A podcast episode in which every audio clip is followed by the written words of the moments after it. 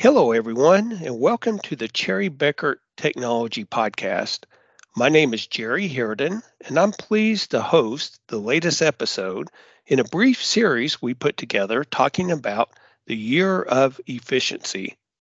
As tech and business leaders are looking for efficiencies in nearly every aspect of their business, they need solutions to help them save cost and to make informed decisions quickly. So far in this series, you've heard from members of our accounting advisory team discuss process improvements for your accounting department. Today, I am joined by two of my colleagues, Tertius Eksteen and Pamela Butler.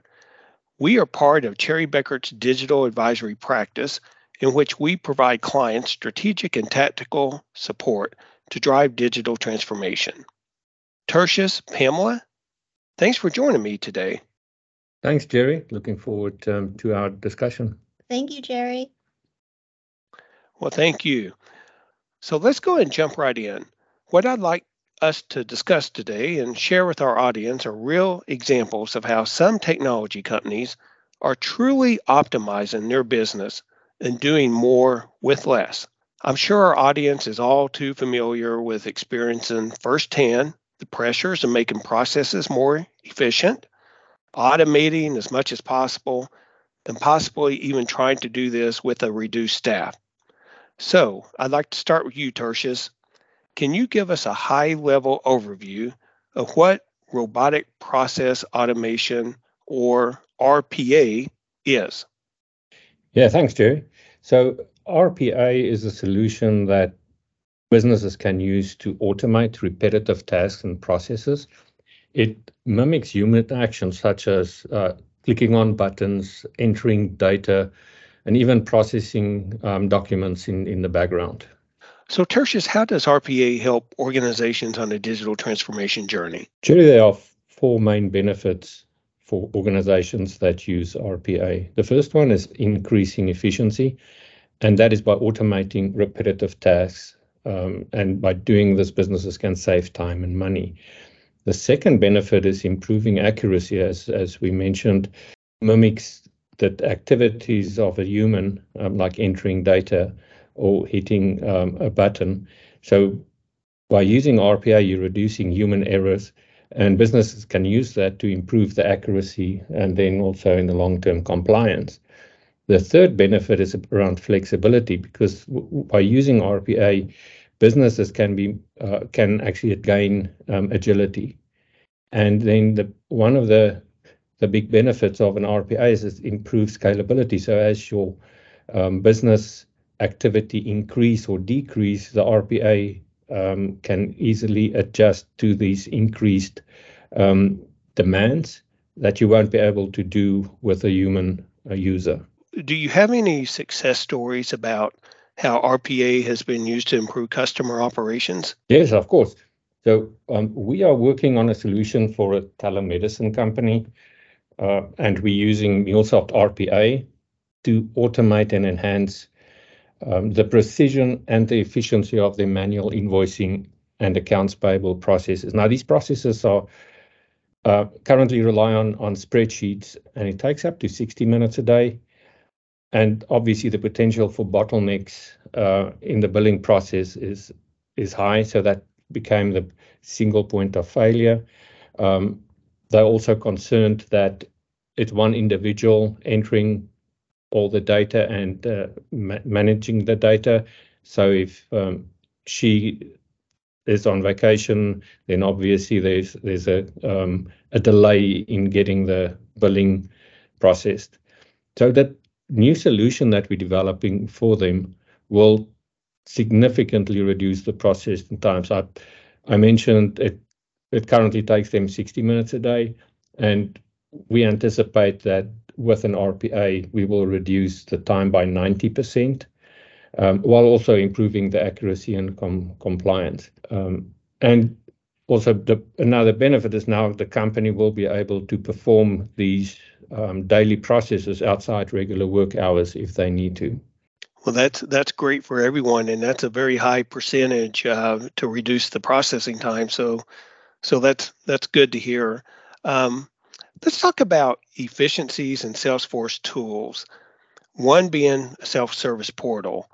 And Pamela, this is for you. Can you talk about what this is and how it can help a customer? Yes, of course, Jerry. So, a strong community and knowledge base really helps companies keep call volume low so your agents can stay available for more complex or urgent cases and really empowering customers to find solutions independently through self-help options.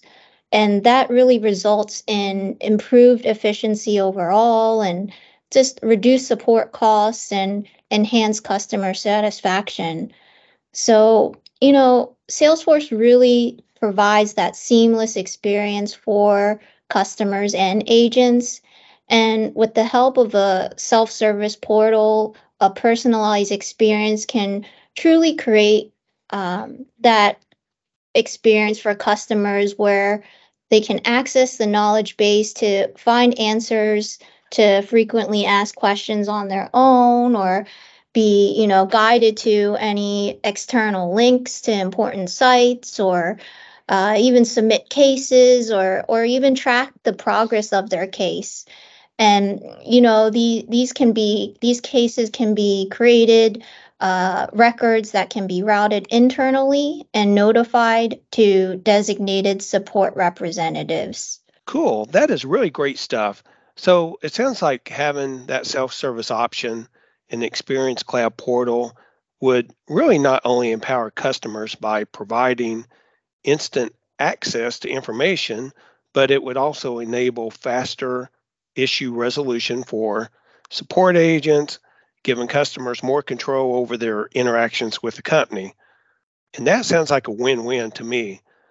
But that also begs another question What if the customer's question wasn't answered through the knowledge base?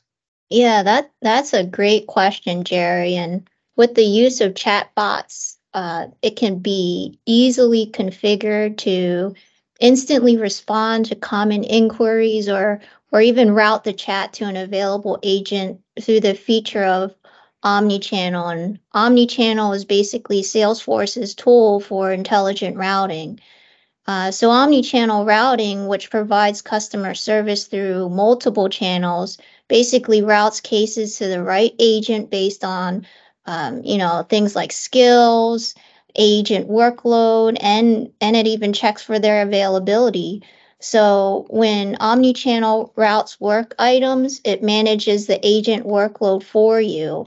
And it really considers an agent's capacity to take on more work and their availability. So, you know, one agent doesn't get overloaded while others are waiting. Additionally, you know, omni-channel routing ensures that customers can interact with your organization through their preferred channels, and such as things like uh, phone, email, chat, social media, or even SMS. So this flexibility ultimately provides that convenience and comfort to customers. And it just really results in improved customer satisfaction. So if customers pers- uh, switch channels per se during their interaction journey, omnichannel facilitates that seamless channel handoff. And what that does, it, it, really ensures that the context and, and history of the interaction are maintained as customers transition from one channel to another. Hmm, interesting. Okay, so so that all sounds really good. So, but there's another question uh, that I have. What if an agent isn't available because a question arises during non working hours? Yes, absolutely, Jerry. And, and that's uh, very common. And um, if the customer submits a case through the self service portal, or a case gets created through the interaction with a chatbot through the portal, a case can simply get created from these interactions and then assigned to a queue or individual to take on when they become available. And it's it's really that easy. Priorities can be set on the case and notifications can go out to the appropriate individuals. You can choose what criteria you want to define um, that business process, all from the interaction the customer had through the self-service portal. So that is great that omni-channel is ensuring customer satisfaction. So what I'm hearing you say is that customer inquiries are promptly addressed and routed to the right resources, even when a representative is not available. And as we know, prompt attention and quick turnaround is really key to a customer's perception and loyalty to a company. Absolutely, Jerry. And just to add to that, when the case is created within the service console, all the details about the case can be tracked all on one page.